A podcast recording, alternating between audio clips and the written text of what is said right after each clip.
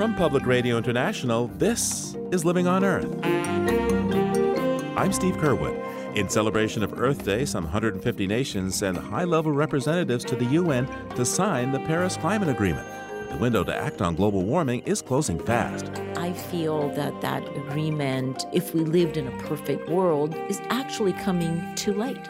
We should have come to that kind of an agreement perhaps 10 years ago. And we're five minutes to 12. So the speed and scale of implementation is going to have to be pretty aggressive. Also, the Goldman Foundation awards its annual prizes to environmental heroes and pays tribute to one of last year's winners, Berta Cáceres. We will stand for justice feel our feet planted in every ounce of soil that we have always belonged to. Knowing that we are safe. Knowing that when you return to us, we will become millions. That and more this week on Living on Earth. Stick around. Support for Living on Earth comes from United Technologies, innovating to make the world a better, more sustainable place to live. From the Jennifer and Ted Stanley studios at the University of Massachusetts Boston and PRI, this is Living on Earth. I'm Steve Curwood.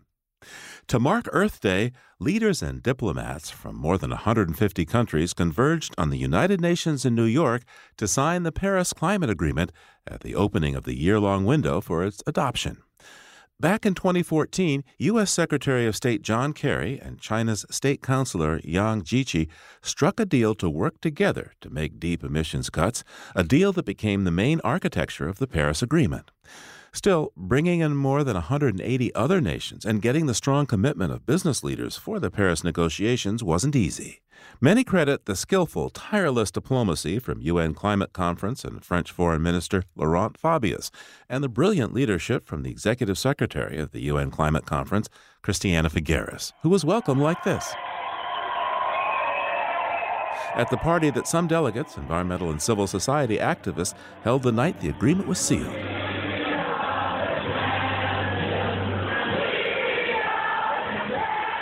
The Living on Earth team was there. We whipped out our cell phones to record the euphoric response.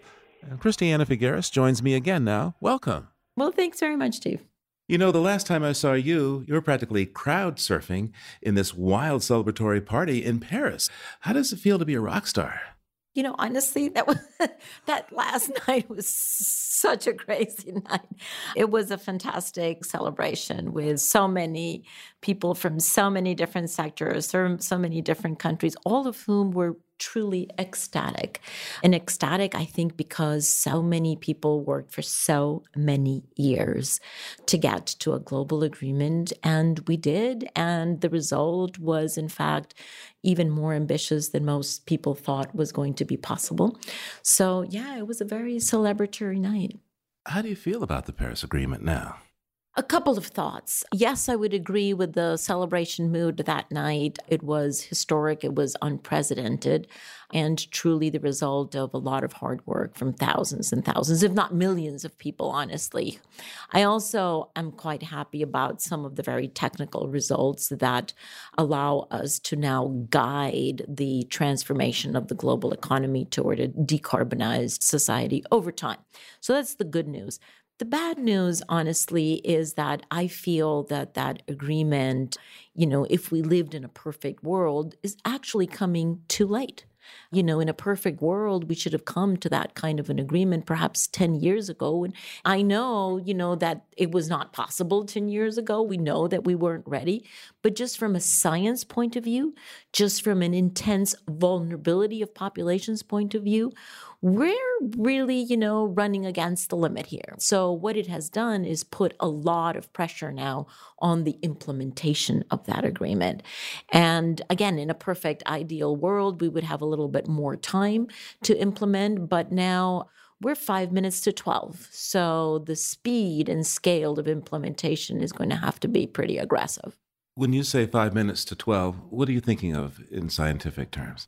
What I'm thinking of is uh, something that is not in the Paris Agreement, which is when do we actually have to get to the maximum point of emissions, which is called peaking, and begin to descend.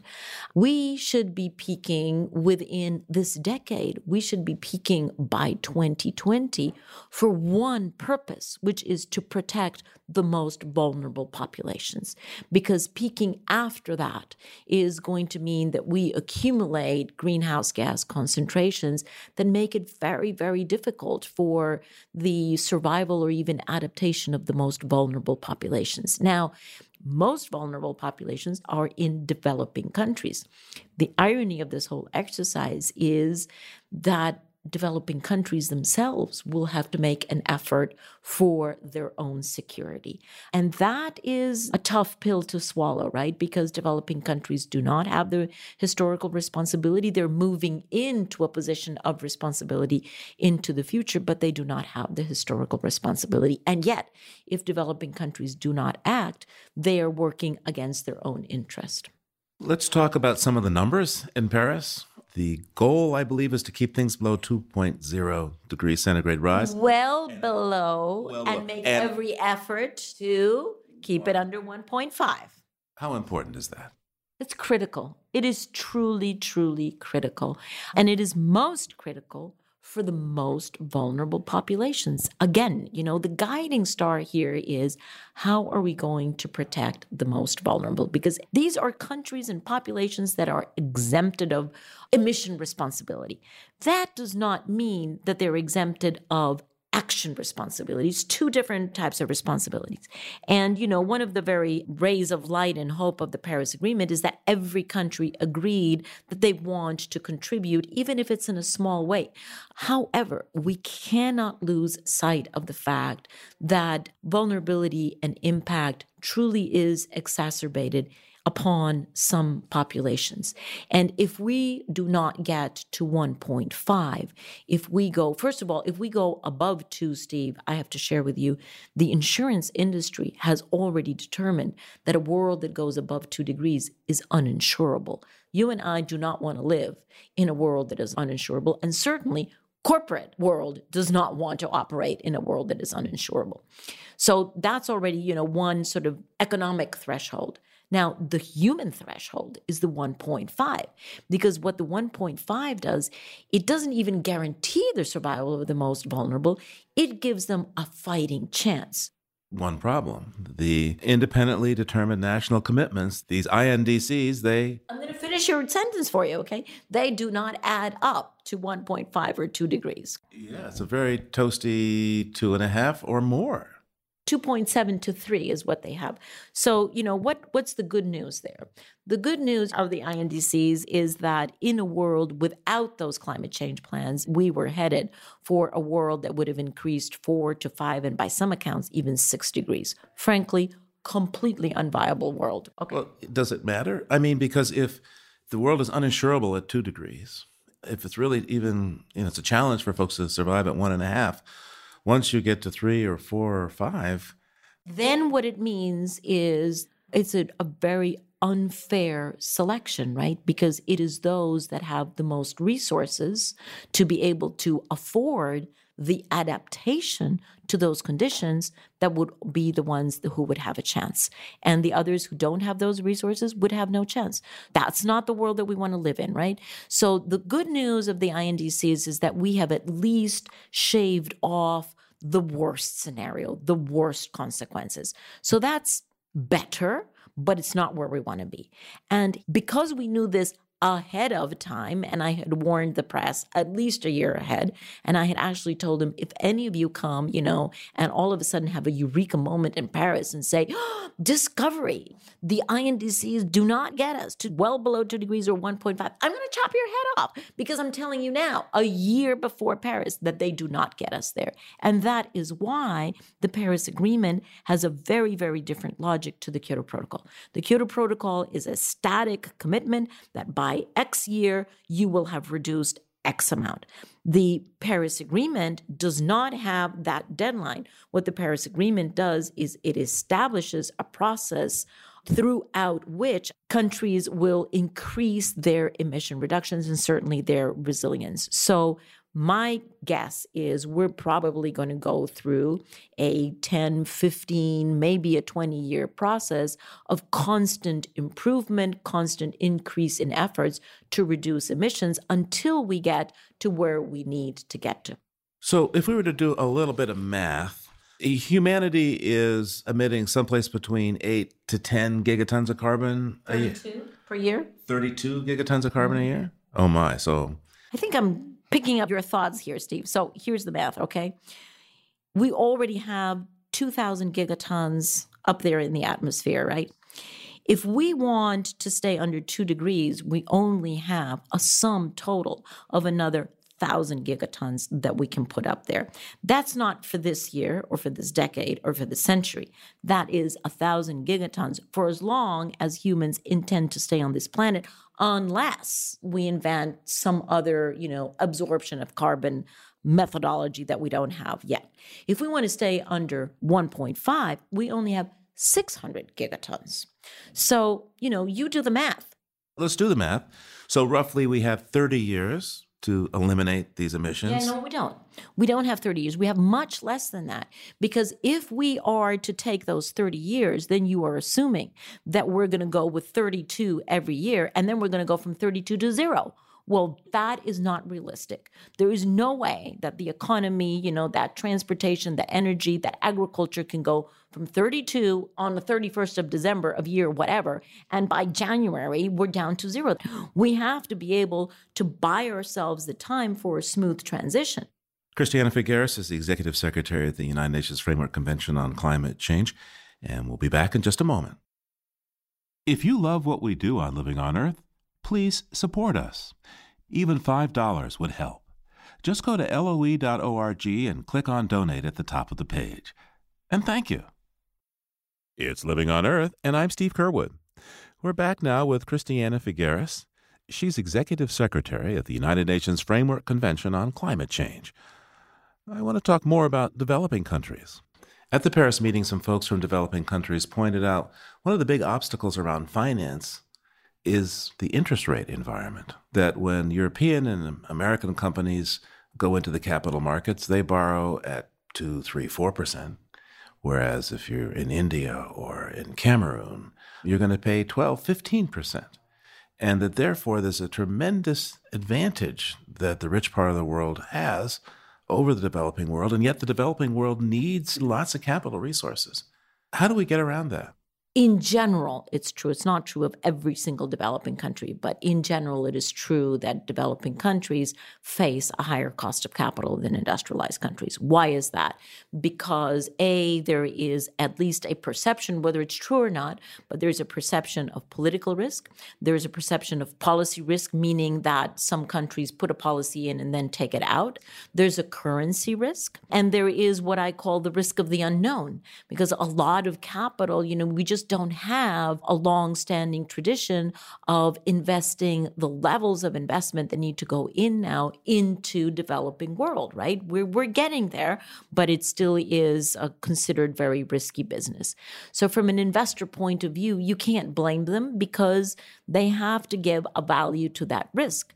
So the challenge here in bringing down the cost of capital is you need to bring other financial institutions whose bread and butter it is to work in our developing countries, who understand our realities and who actually have the possibility and the understanding of taking that risk off the table. So here I'm talking, for example, very specifically about developing banks. The Inter-American Bank knows Latin America very well. The African Development Bank knows the African countries very well. They know all our quirks. They've been working there for years. It is their responsibility to actually work here and, you know, to be very specific, to go into the NDCs that all of these countries have put on the table and work with other financial institutions so that the developing banks can be helpful in developing the kind of financial instruments that are necessary to buy down some of the risk and then attract foreign capital investment that can go in there at a cost of capital that is competitive.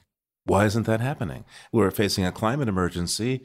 The people do need to develop in a sustainable, low carbon way. Not much time, and yet the money doesn't seem to be moving I, in this. I, I completely agree. You know, I've I've come to the conclusion that we have moved from you know the financial crisis of 2008 to the financial emergency of 2016, and the fact is, you know, that today, 2016, we see capital that has been accumulating since 2008 because there's no place to put the capital. So you have an accumulation of capital here over here. You know, with my left hand and with my right hand, you have an enormous enormous need for investment, particularly in infrastructure, both for energy generation, for transport, and all of the infrastructure that is necessary for adaptation. And so you have supply and demand, and they're not talking to each other yet. I am feeling a huge urgency around how do we build the bridge? Big question mark. So you worked really hard on this. Six years you served as executive secretary, and you're about to leave.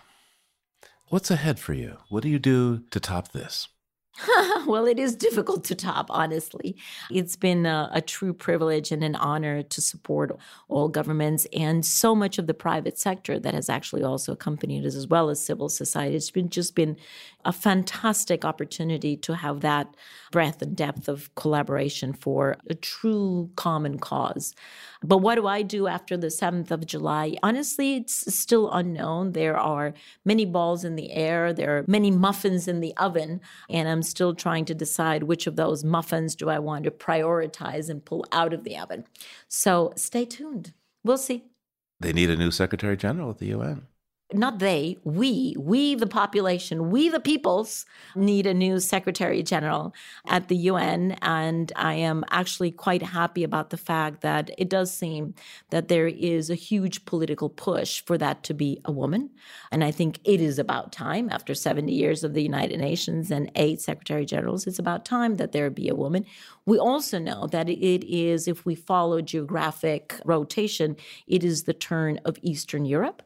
And there are currently quite a few female candidates, some male also, but quite a few female candidates from Eastern Europe and from other regions. So we will wait and see what happens. To wrap this up, so if you were in charge of all of this, what would you do to get this to respond to the tremendous challenges that the science tells us we have? You know, I'm very happy, and I think everybody is about the direction that we're moving in because we are moving incontrovertibly and unstoppably toward a decarbonized world and a more resilient world. The piece that is not there yet is the sense of urgency. The fact is that we would move toward that decarbonized uh, society and a more resilient infrastructure globally anyway because that has already started. But what we need to do is increase the speed. So I'm on a personal campaign to invite every person that I meet to swallow an alarm clock and to realize that you know, this is ticking inside of us. We just cannot rest on our laurels and we can't. This is not about business as usual. This is, you know, a new definition of BAU. This is business as urgent. So let's swallow the alarm clock, step up to the plate, and increase the speed with which we're taking all of these fantastic decisions, but that are not happening fast enough. Christiana Figueres is the Executive Secretary of the UN Framework Convention on Climate Change. Thanks so much for taking this time with us today. Thank you very much, Steve, for the invitation to be here with you today. I really enjoyed it.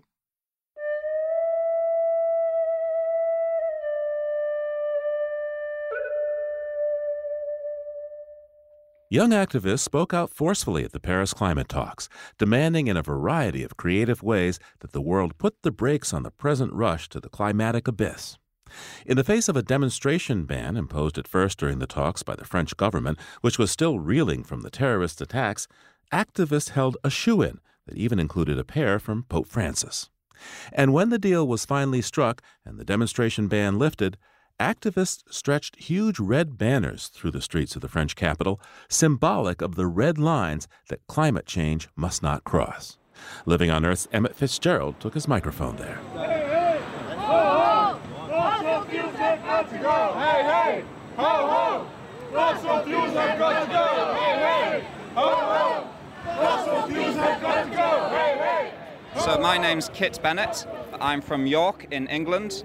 One of the reasons I'm here is because my government says that it's acting on climate change at the Paris Climate Change Conference. That's a lie. They're supporting fracking. They're cutting funds for renewable energy. We need to show that We don't support the actions of the British government and so many other governments in the world that have only false solutions to the problem of climate change. It's a worse deal than Kyoto 18 years ago. That's why the front line of, of climate change isn't the politicians, it's people like us taking blockading, keeping the fuels in the ground. Fracking is the front line in England. In Eastern Europe, it's brown coal, and that is the way forward. Yeah, my name is Clayton Thomas Mueller. I'm a Cree from Northern Canada, Treaty 6 territory, and I'm here to demonstrate that Indigenous peoples are the red line. We are hit first and hardest by climate change and its associated drivers, like, for example, Canada's controversial tar sands development in northern Alberta. And so, you know, we're here with 35 Indigenous representatives from the front line against the fight against the fossil fuel regime in North America to stand in solidarity with people from across the planet that are fighting for climate justice.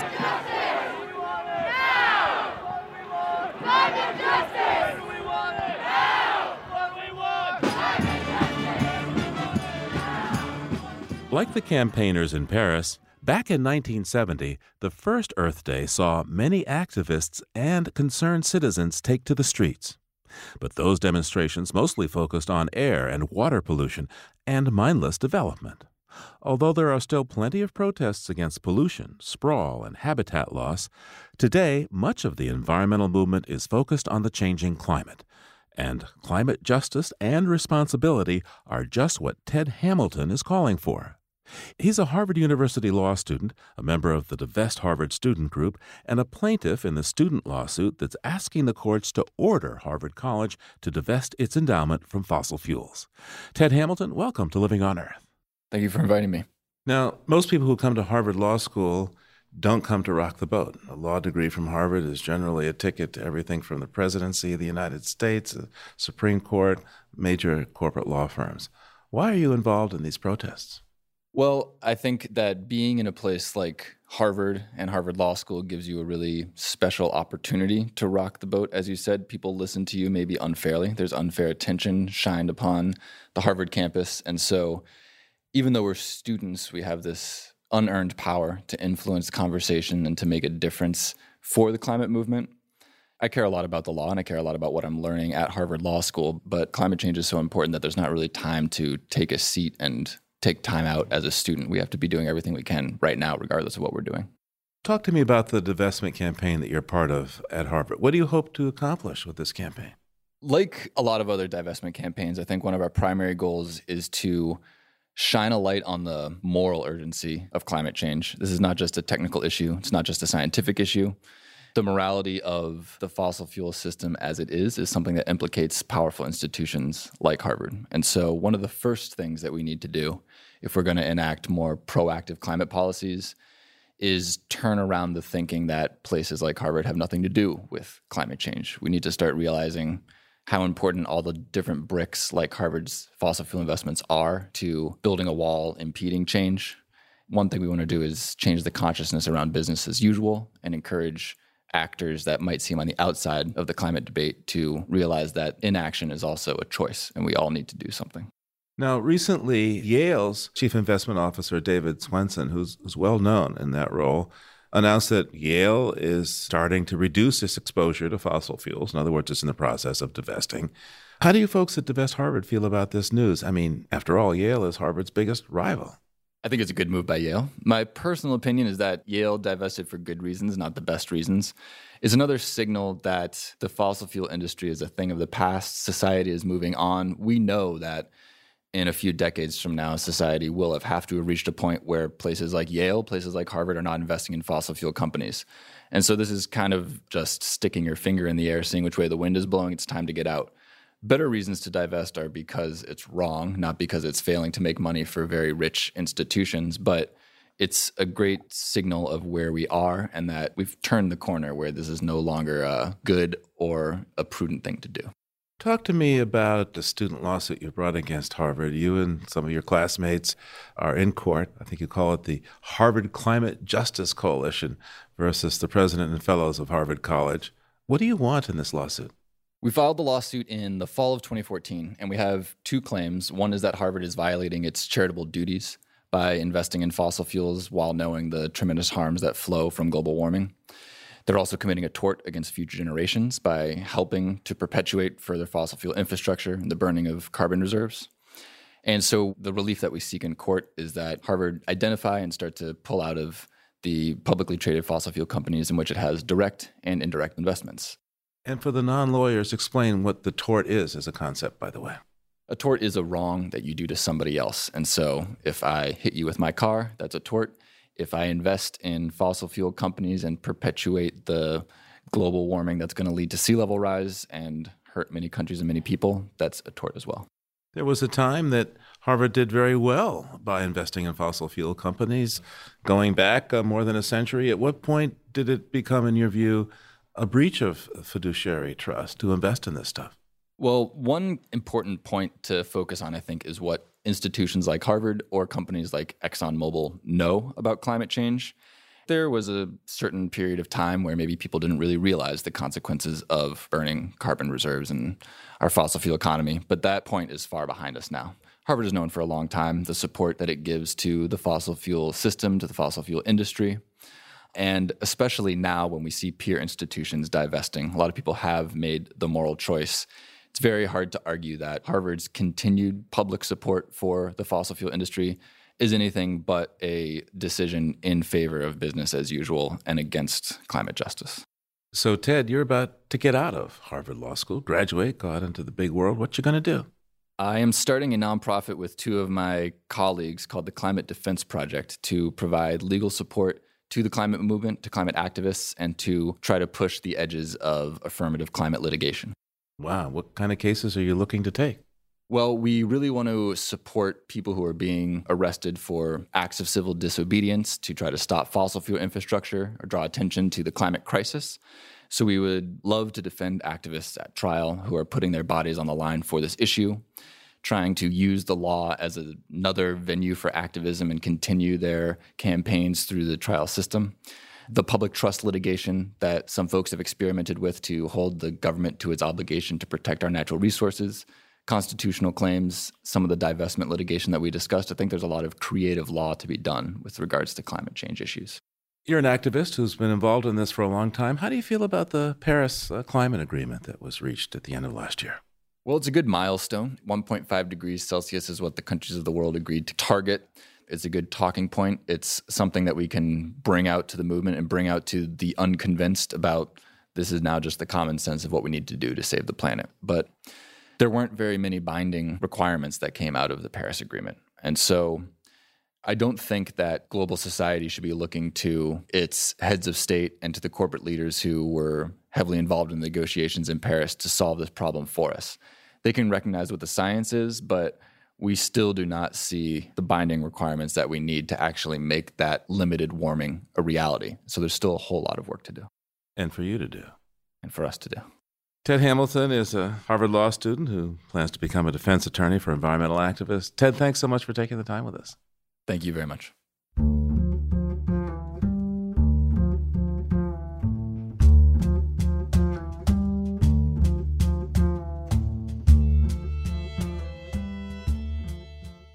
To find out what's going on beyond the headlines in this Earth Day season, we join Peter Dykstra of dailyclimate.org and environmental health news. That's ehn.org.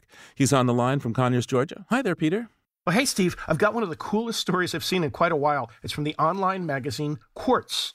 It's about the Wapichan tribe, about 9,000 people in southern Guyana. They knew their lands were increasingly under threat from illegal logging and mining, but they needed proof. So they took to chat rooms, YouTube videos, and they built a drone. A drone? Hey, that really is cool. Any results?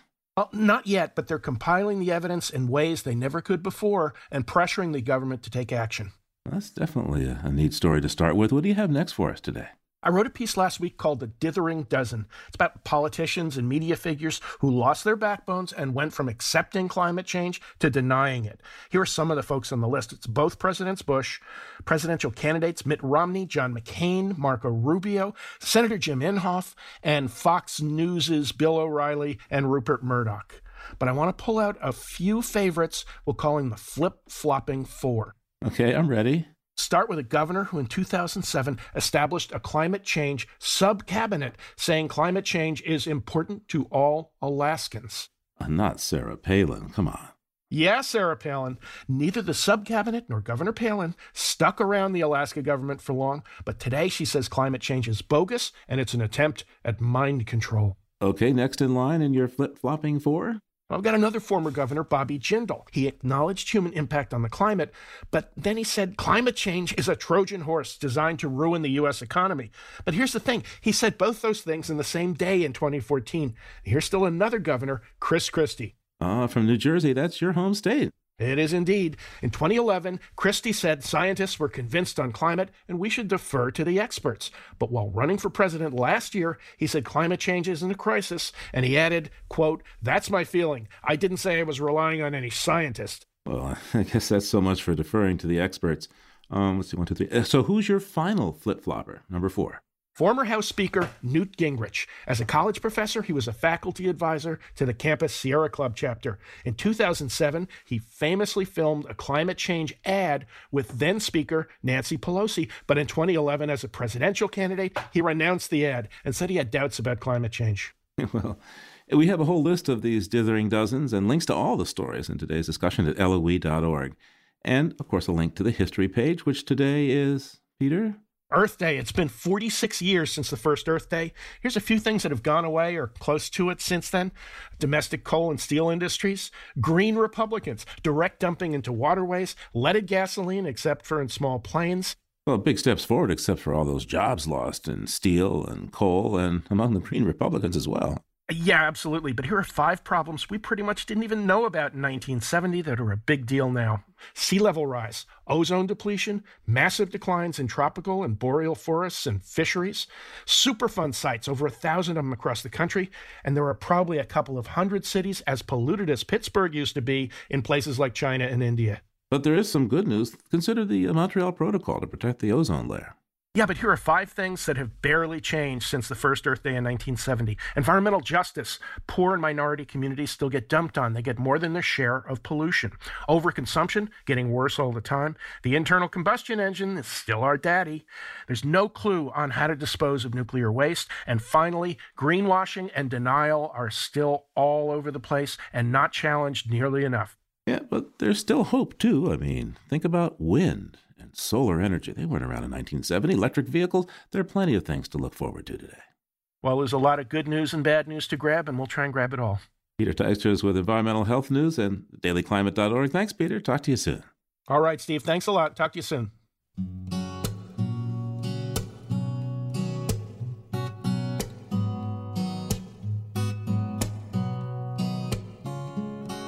This year's Earth Day marks a special occasion for living on Earth because we started our weekly broadcasts at this time 25 years ago. Key topics were pollution, habitat loss, and human health, but I mostly launched this program because I felt the threat of climate disruption was the biggest journalistic story that was going largely untold. And frankly, according to a survey by the Roper Organization back then, not much of the public cared. A slim 14% of those in the Roper survey said a changing climate was of concern, meaning on the flip side, more than 80% would wonder why they were hearing so much about global warming when they tuned in to Living on Earth. And indeed, at the time we launched, the news cycle was consumed by Operation Desert Storm, the first war with Iraq that featured monstrous amounts of particulate pollution and global warming gases that belched from the many oil wells set afire in the conflict. But we soldiered on about climate, and we continue to cover it closely. Because, at the end of the day, a dysfunctional climate is an even bigger threat for humanity than the more traditional risks associated with questions of war and peace, the economy, health, and habitat protection. It trumps them all. Today, while there is still a fair amount of climate indifference and outright denial, many more people are aware of the climate risks and are taking action to try to keep a world that works for humans and the full diversity of life. We'd like to thank the many people who have helped us over the years, and I'd like to think that living on Earth has made a difference, however big or small. But unlike 25 years ago, we have little time left to get this climate thing right.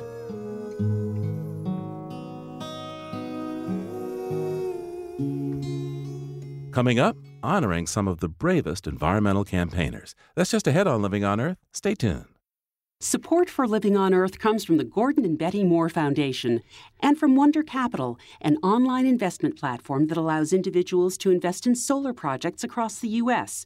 More information and account creation at wondercapital.com. That's Wonder with a U. Wonder Capital. Do well and do good. It's Living on Earth. I'm Steve Curwood. The Goldman Awards are perhaps the most prestigious environmental prizes on the planet presented annually to six environmental activists from around the world who, quote, demonstrate exceptional courage and commitment, often working at great risk to protect our environment. This year's ceremony took place on April 18th at the Opera House in San Francisco. Ladies and gentlemen, please welcome Douglas E. Goldman from the Goldman Environmental Foundation. Welcome to the 27th Goldman Environmental Prize ceremony. Douglas Goldman started by honoring one of last year's winners, Berta Cáceres of Honduras, murdered by gunmen just weeks ago. Berta won the Goldman Prize for her work resisting a series of dam developments that could have cut off her indigenous Lenca people from traditional access to safe water, food, and medicine. Douglas Goldman says that her death should be viewed as an assassination and her life an inspiration to all those fighting for justice. Berta was a gentle soul. However, when confronted with the wrongs being threatened upon her indigenous Lenca people of Honduras, she was a fiercely determined fighter for that which is right. For her outspoken stance in defense of her people, she was subjected to numerous and constant death threats. On March 3rd, the threats became a reality. As we continue with this evening's ceremony, we dedicate this occasion to Berta, and we retain the hope that such outrageous, inhuman actions to unjustly stifle the, def- the defense of Native peoples and their environments will once and for all cease.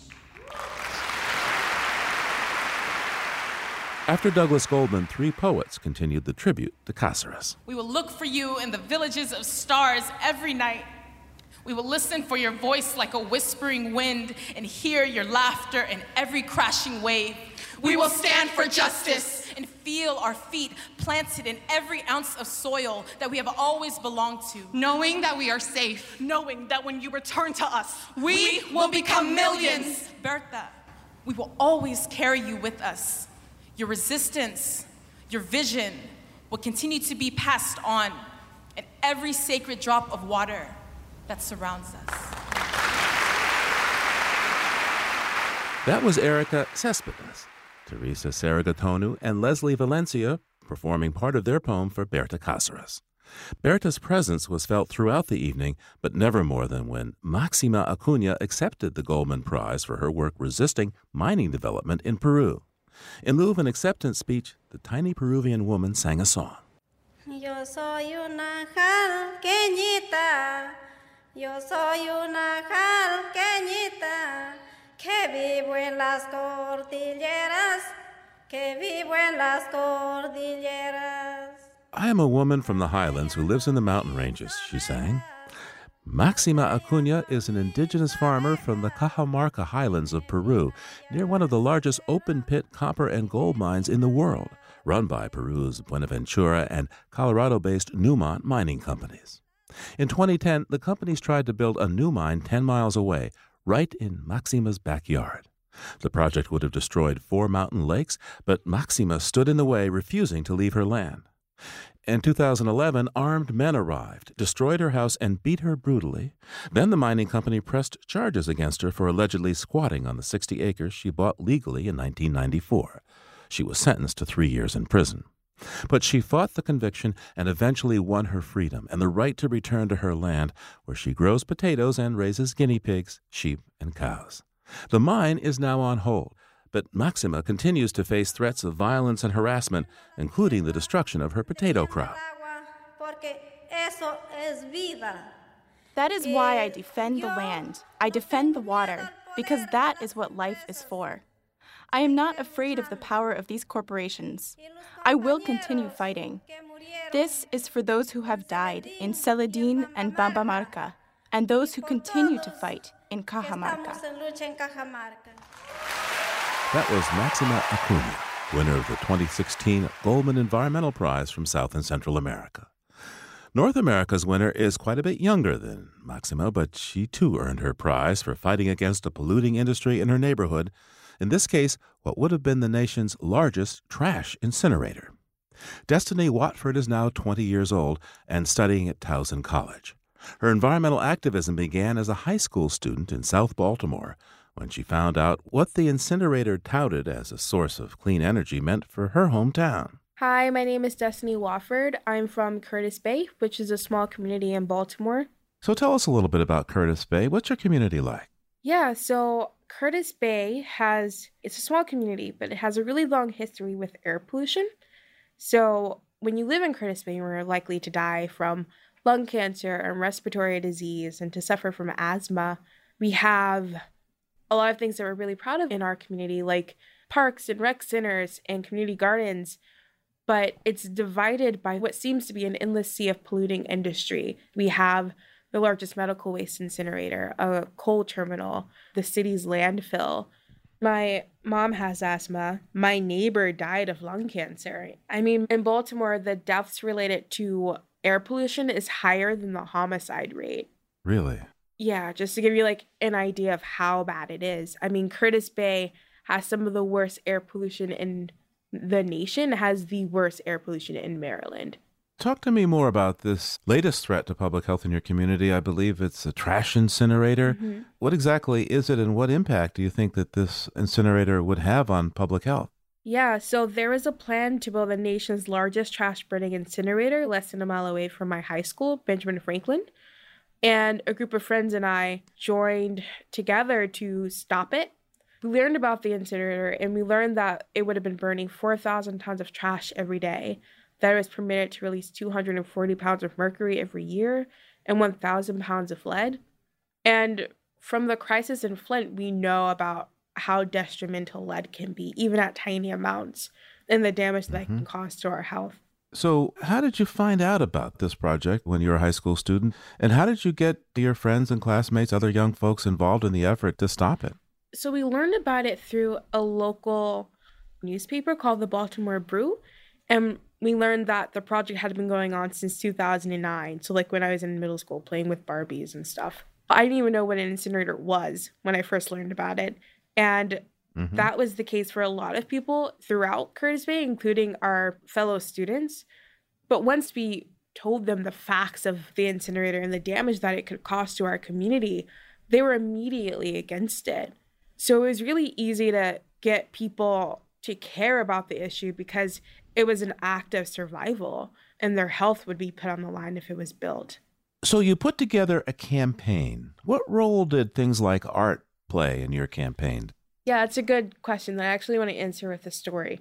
So, while we were canvassing one day, I knocked on a man's door. And he answered, and I told him about the incinerator and about the damage it could cause. I asked him how he felt about what he had just learned and if he was interested in learning more. And essentially, what he said to me and the group was that, you know, the work that you kids are doing is pointless. Curtis Bay is and always will be a dumping ground. And that moment kind of served as this transition for us because we recognized that it wasn't going to be enough to just tell people about the incinerator, that it was going to take this shift in mentality from passive acceptance of things like the incinerator, just because that's kind of the status quo, to resistance, which would be like saying that just because that was Curtis Bay's history doesn't mean that that has to be its future to make that shift, we relied on the tools that we had. So we weren't lobbyists pushing any political agenda. We were artists, we were poets, we were musicians, we were writers. And so we wrote poems and made music and wrote speeches and articles about what it means to live in a place like Curtis Bay, in a place that's been used as a dumping ground and as a place where people's lives will be sacrificed to support the marketplace. And we use those tools to shape our narrative and to tell our story. And we did that in so many different ways and with so many different people that really resonated and began to make that shift and to change people's hearts and minds into thinking that there can be change and there is something that we can do and this isn't the end. I understand that you centered your campaign around getting local organizations like the public schools to mm-hmm. cut their contracts with this incinerator company. How successful has that strategy been? That was huge. I mean, when we learned that public institutions that we knew and loved, like the Baltimore City Public School System or like local museums like the BMA and the Walters Art Museum, we were outraged, but we also recognized that these institutions have the opportunity to make the right choice, which would be investing in not only our future as like young people, but also the future of our city and of our nation and investing in a positive future that doesn't put our lives at risk. So, to answer your question more directly, we used arts to effectively change the hearts and minds of people on the Baltimore City Public School Board by going to a presentation, demonstrating the art that we had created together. I recited a speech about incineration. Another member of the group recited a poem that he had written, a soliloquy about incineration in Baltimore and what that means for health. And two members of the group, amazing members, who were musicians and rappers, they created what we now call the Free Your Voice anthem that highlighted this transition between passive acceptance and active resistance in taking a stand. So, what's the status of this incinerator now? So, the MDE, which is the Maryland Department of the Environment, determined that the incinerator's permits were expired. And that came through a long process, like months, of reaching out to MDE with testimonies and petitions and letters from doctors, environmentalists stating the issues with lead and mercury.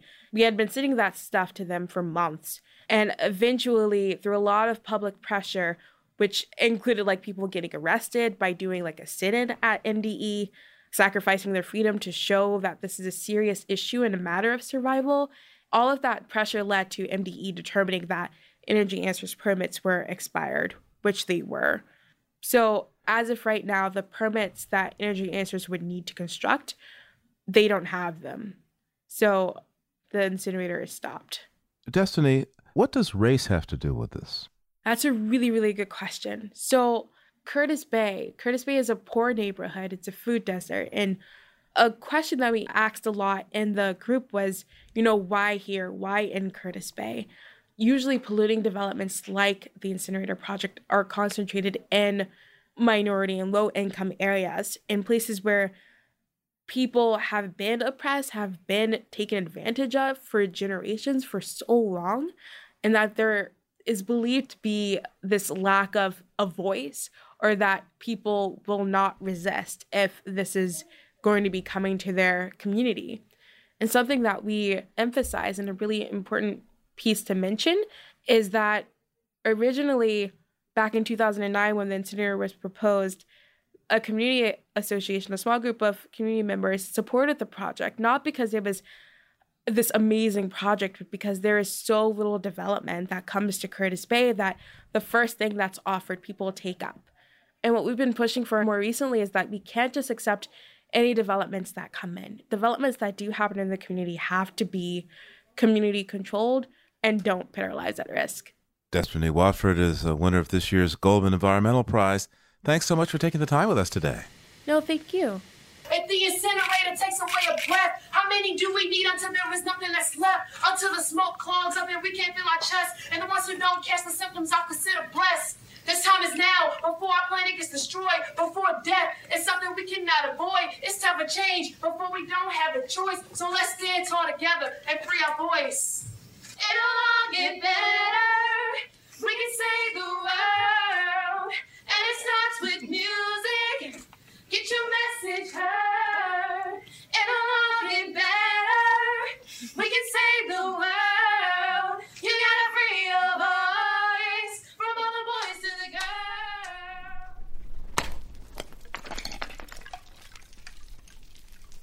We leave you this week at the bottom of the world. Listen to the Canada Glacier in the McMurdo Dry Valley area of Antarctica.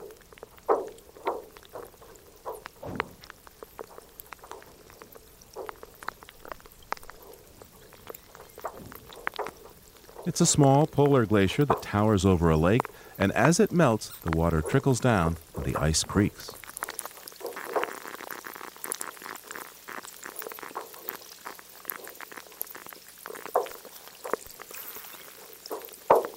Wind blows much of the time over this bleak but beautiful place, making unearthly noises.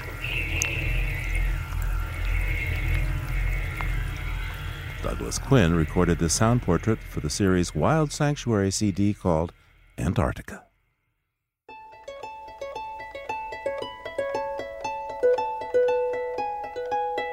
Living on Earth is produced by the World Media Foundation. Our crew includes Naomi Arenberg, Bobby Bascom, Jenny Doring, Emmett Fitzgerald, Helen Palmer, Peter Boucher, Adelaide Chen, Jamie Kaiser, Jennifer Marquis, and Yolanda Omari. Tom Tiger engineered our show with help from Jeff Wade, Jake Rigo, and Noel Flatt. Allison Lirish composed our themes. You can find us anytime at LOE.org and like us, please, on our Facebook page. It's PRI's Living on Earth, and we tweet from at Living on Earth. I'm Steve Curwood. Thanks for listening. Funding for Living on Earth comes from you, our listeners, and from the University of Massachusetts Boston, in association with its School for the Environment, developing the next generation of environmental leaders, and from the Grantham Foundation for the Protection of the Environment, supporting strategic communications and collaboration in solving the world's most pressing environmental problems. Support also comes from the Energy Foundation serving the public interest by helping to build a strong, clean energy economy. From Gilman Ordway and from Solar City, America's solar power provider. Solar City is dedicated to revolutionizing the way energy is delivered by giving customers a renewable alternative to fossil fuels. Information at 888 997 1703. That's 888 997 1703. PRI, Public Radio International.